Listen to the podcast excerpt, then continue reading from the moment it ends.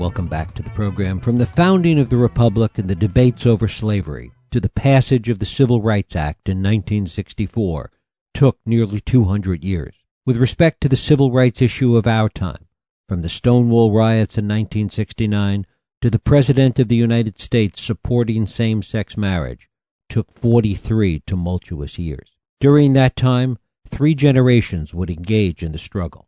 A plague would descend upon and become part of the struggle, and public opinion would go from shock and horror to love and acceptance. As the saying goes, oh, what a strange trip it's been. My guest, Sean Strub, has been a kind of zealot of the gay rights movement. He was there at the key moments with all of the key players. He was on the ramparts, in the living rooms and hospital rooms and courtrooms along the way. He now gives us a memoir of his life and of these times in his new book, Body Count. Sean Strub is an activist, writer, and executive director of the Sero Project, which combats the criminalization of people with HIV. It is my pleasure to welcome Sean Strub to the program to talk about Body Counts, a memoir of politics, sex, AIDS, and survival. Sean, thanks so much for joining us. Thank you, Jeff. It's nice to be with you. Great to have you here. Was there, as you look back on it, a kind of tipping point? Could you have written this same book five years ago or ten years ago? Or is there something in the culture now and our attitudes now that allow the appropriate perspective to look back on this experience? Well, I certainly could not have written it 10 years ago. Uh, I think that for a lot of people who've gone through the epidemic, whether they have HIV or not, and survived, uh, it required a certain amount of time and distance from the very worst years before we could process what had happened to us and, and write about it in, in a coherent way. Um, so for me, it really, you know, I resisted writing about the epidemic for a while, and then that kind of, it was like a, a switch flipped.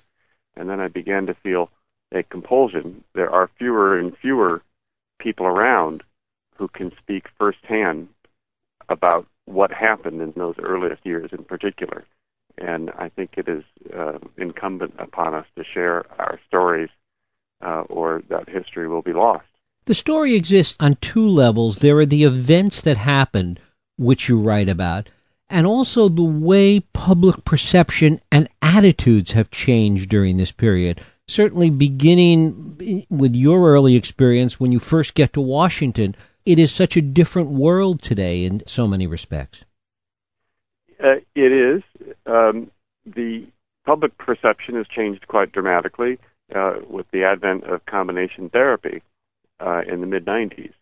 Uh, you know, up until then, the perception of people with HIV or people with AIDS was that they were likely to die, uh, quite possibly horrific deaths in the relative near future uh, after combination therapy came out and people began to understand that, that we would live, um, the perception changed and the stigma increased rather than decreased because we started to be seen and defined by the public health system, those of us with HIV, and by the criminal justice system, uh, almost solely through the prism of our virus and our potential to infect others.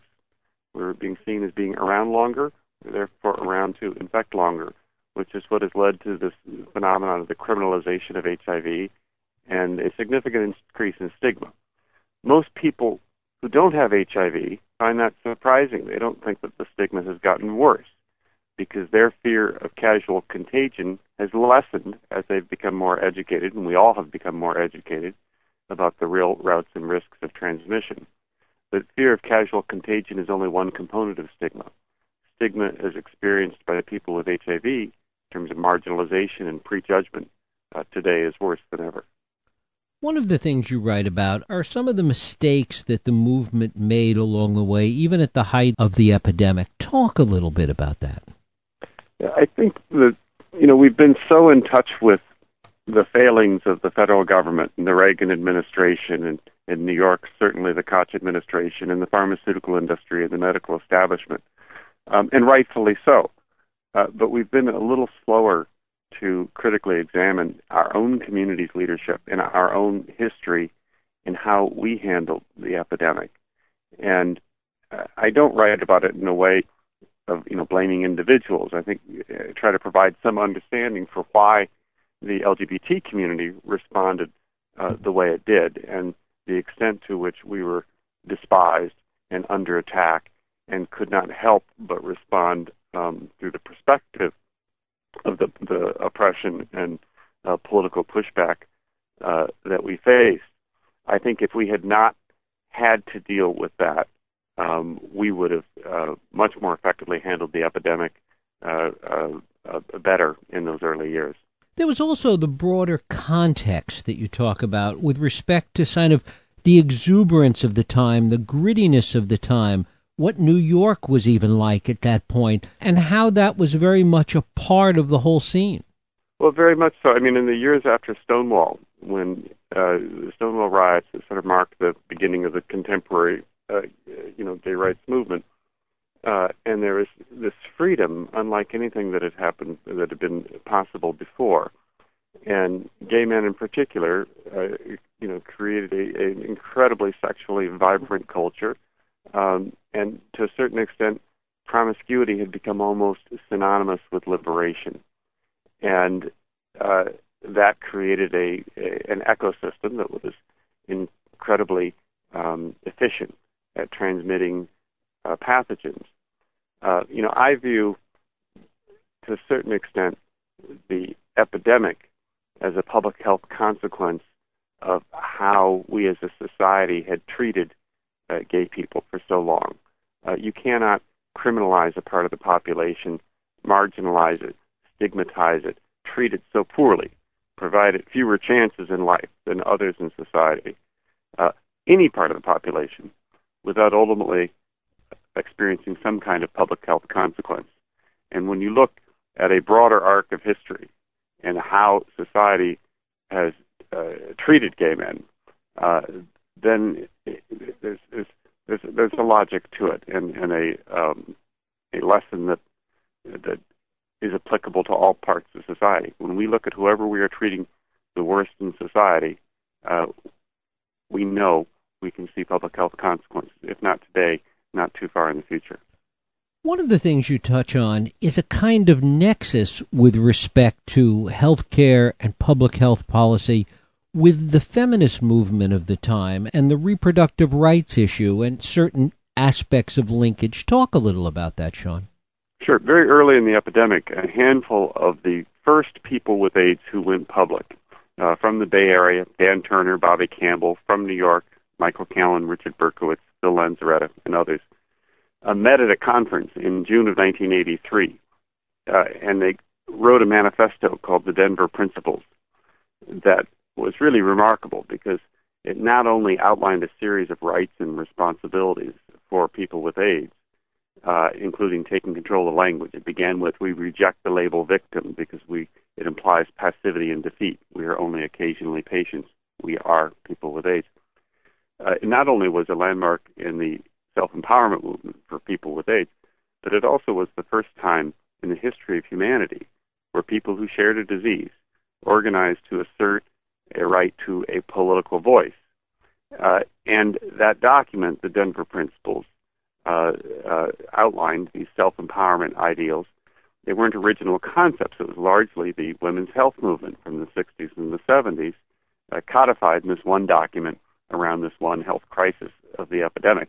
And in fact, a number of the original authors of the 12 or 13 people with AIDS who wrote it uh, very consciously um, uh, were feminists and, and, and really identified in their political worldview was informed uh, by feminism.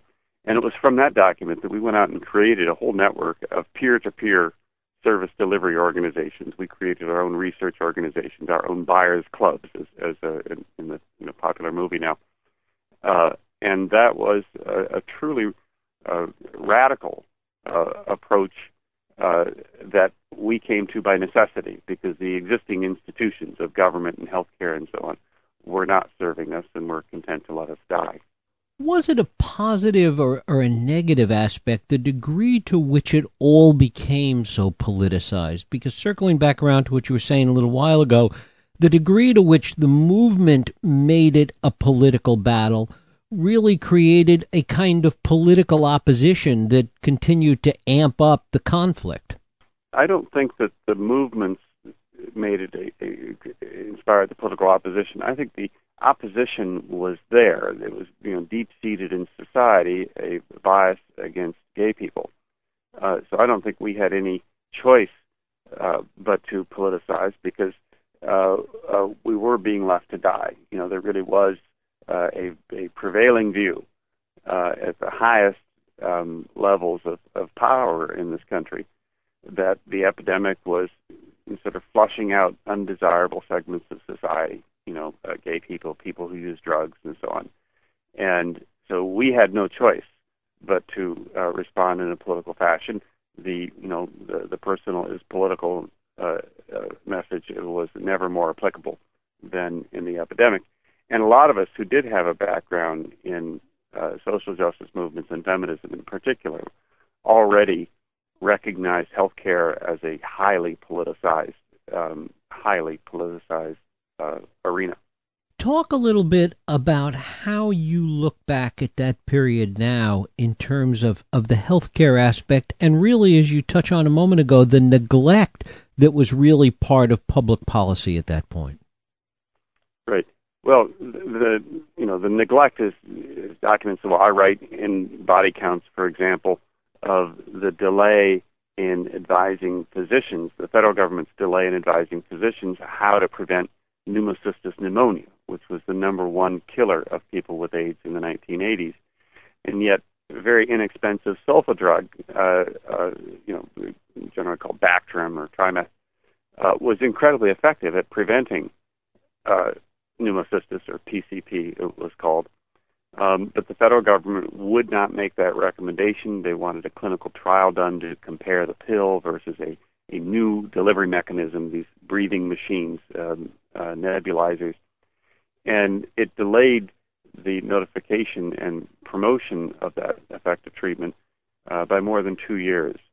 And during that interim period between when people with AIDS met with Dr. Anthony Fauci, the head of the National uh, Institute of Allergy and Infectious Diseases, and when the uh, guidelines were issued, uh, something like 14,000 people died uh, of pneumocystis. People with AIDS died of pneumocystis. The vast majority of them probably would not have uh, had doctors known to prescribe um, a, a Bactrim to uh, to prevent it.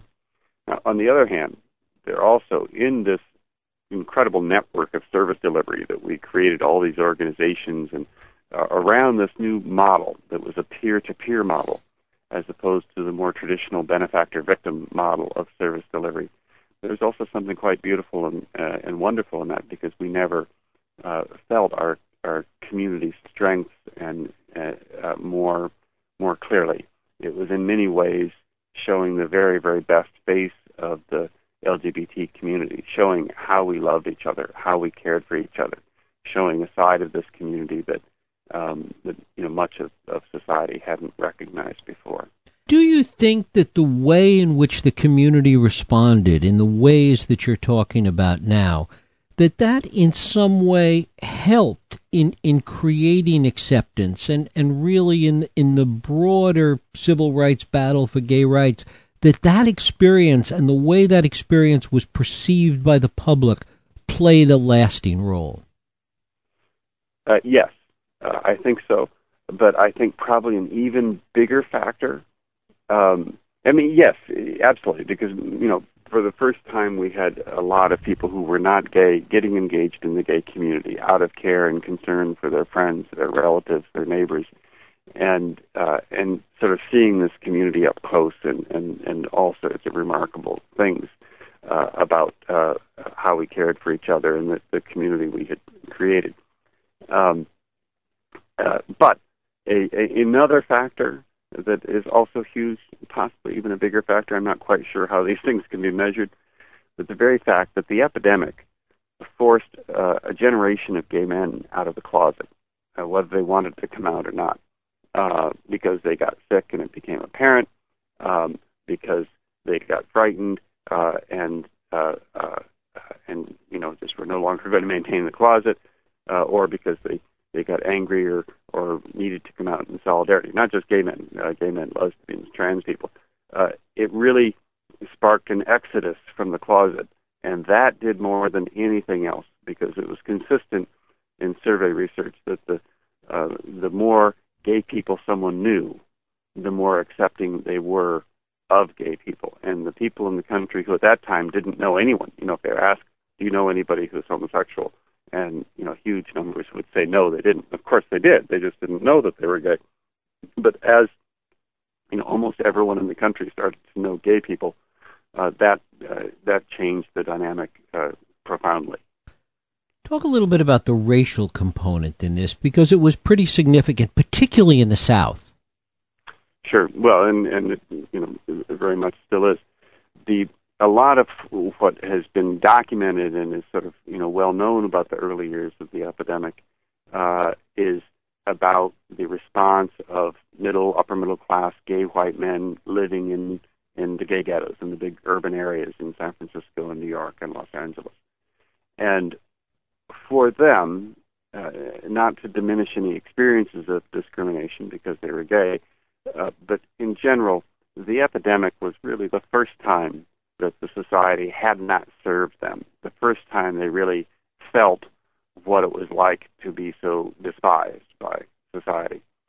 Um, yet the epidemic in communities of color was a little different because it had to sort of get in line. It had to find its place within a hierarchy of oppressions, of racism, of poverty, of uh, uh, housing insecurity, all sorts of, of other things.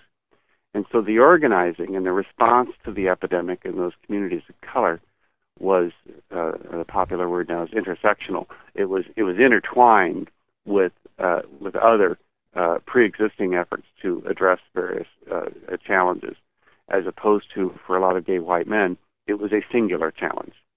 Um, now, you know, the other thing uh, was that the epidemic we have today that is uh, so heavily concentrated in communities of color, more so than it has ever been. Uh, this is not a surprise. You know, this is if you if you track the ratio of uh, new tra- new infections with uh, people who are white and people who are uh, the people of color uh, from the beginning of the epidemic, it makes almost a perfect X meaning the percentage of people who are white declines, the percentage of people who are color increases. And, uh, you know, that is more than anything else the function of, uh, of our government response uh, to the epidemic and what we prioritize and, um, and how we respond to it. One of the things you talk about is the influence, and again, this relates to the context of the time, the influence that the church had. Talk a little about that. Um, I grew up in a, very Catholic environment. My three sisters' first names are all Mary because of my father's devotion to the Virgin. My mother was orphaned as, a, as an infant and raised by nuns. Uh, and uh, I, at 13, went to a Jesuit boarding school and briefly uh, thought I had a calling to be a priest. So I was certainly raised in a, in a very strongly Catholic tradition. And there came a point when I felt um, uh, rejected by the church just as much as I rejected the church. And increasingly, as I became more of an activist, understood the church's role in preventing safer sex education, in obstructing women's right to reproductive freedoms, and saw how uh, how damaging and how deadly that was. And I ended up participating in a very um, demonstration at St. Patrick's Cathedral where we interrupted a mass. It was actually mostly Catholic or formerly uh, Catholic uh, uh, members of ACT UP who did that. And I think that that, that was in December of 1989, almost 25 years ago. Uh, and I think that coincided with a period uh, of peak influence of the Catholic Church in America. I compare that demonstration, you know, the, the you know so famous the Stonewall riots in 1969 that marked the first time that the gay community in New York in New York pushed back against the civil code that was oppressing them and said, we're not going to take this anymore, and fought back against the police, the agents of the state. Uh, 20 years later, at St. Patrick's Cathedral was the first time we similarly fought back against the religious code and institutions that oppressed us and took our redress to them uh, as um, many of us felt we had a right to do. That even though we were no longer active in the church, we still had a right to take our grievances to the church um, for you know all that it had uh, uh, uh, for for such a big part of our lives that the church had been. Talk a little about ACT UP as an organization and, and really the envelope that it pushed at the time. I always, uh, whenever anybody calls ACT UP an organization, I say you didn't attend a meeting. Uh, it's much more of a sort of a movement as much as it was an organization. So it's this first wave of AIDS advocacy and was really around the self-empowerment ideal. People with AIDS helping each other, creating our own organization, sort of a do-it-yourself model. Uh, the second wave of activism was really exemplified by ACT UP, uh, which didn't start until 1987. A lot of people think AIDS activism started with ACT UP, and of course it did not. You know, Randy Shilts's book and the band played on was written before ACT UP even started.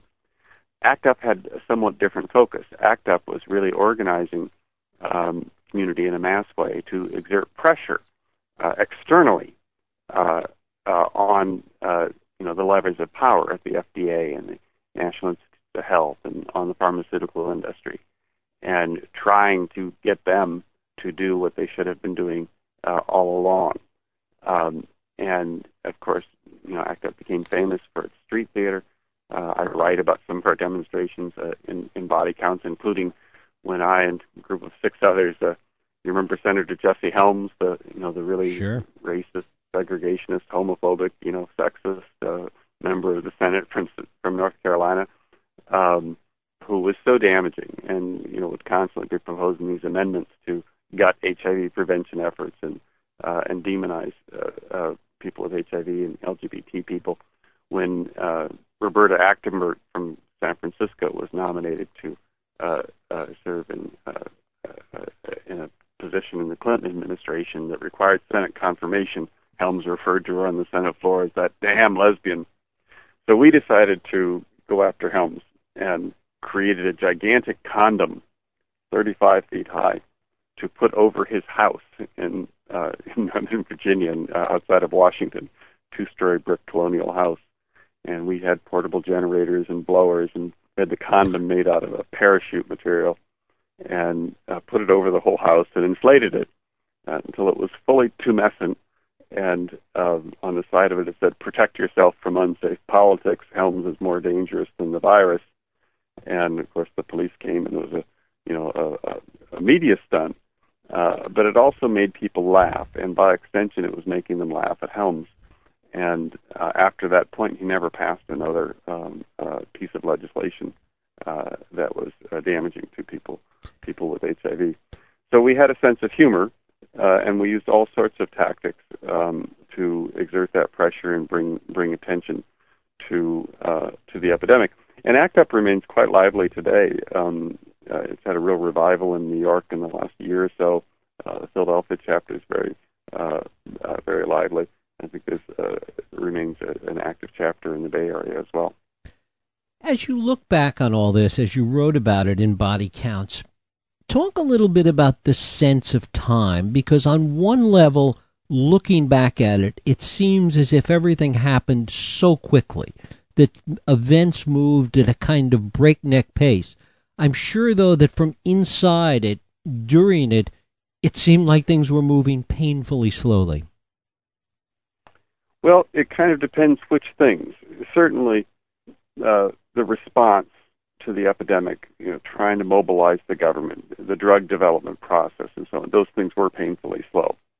Um, but on the other hand, in our, sort of our daily lives and losing friends and um, uh, uh, you know that was happening so fast. I mean, you didn't have time to to grieve. You know, there are often times when I went to two memorial services or funerals on, on same day. In the book, I write about you know going to more memorial functions than, than birthday parties in those days. Um, and the other thing that that you know, I the I too was struck when I was going back and trying to write this book. I "Oh my God, this was so much! You know, it was every day and so many things packed into." Um, because for some of us, it's all we were doing was just struggling, you know, within the activism, trying to to realize the change that was needed. Um, the other thing that struck me is how incredibly young uh, I was, and, mm. and and all the people I was working with were. You know, these are, you know, people in their 20s for the most part, and uh, we were taking on a burden no one in their 20s should ever have to take on.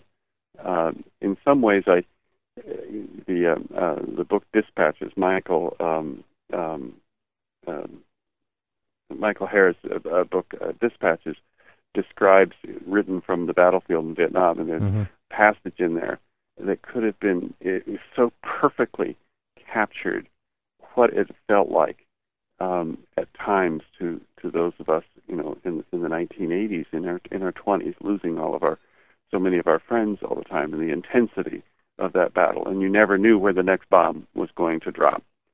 Um, yet, amidst that horrific loss, um, and it's very important to recognize that the epidemic rages on. You know, it certainly isn't over, even though there are effective treatments.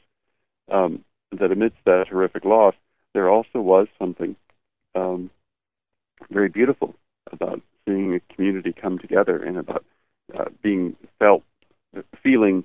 You know, when I would go to those ACT UP meetings on Monday night in the New York City Gay and Lesbian Community Services Center, I'm surrounded by two or three or four hundred other people who had a similar passion for addressing the epidemic. It was incredibly therapeutic, and it, it felt like you were enveloped in, in love, at least for uh, for the duration of that meeting. And that was important to uh, to my survival, and I believe for many others, uh, knowing that there was this community of people who cared so deeply and were working so hard, even if in the broader societal context we knew that wasn't there. Sean Strub, the book is Body Counts, a memoir of politics, sex, AIDS, and survival. Sean, I thank you so much for spending time with us today. Thank you so much. Thank you. Appreciate we'll take, it. We'll take a break. I'll be right back.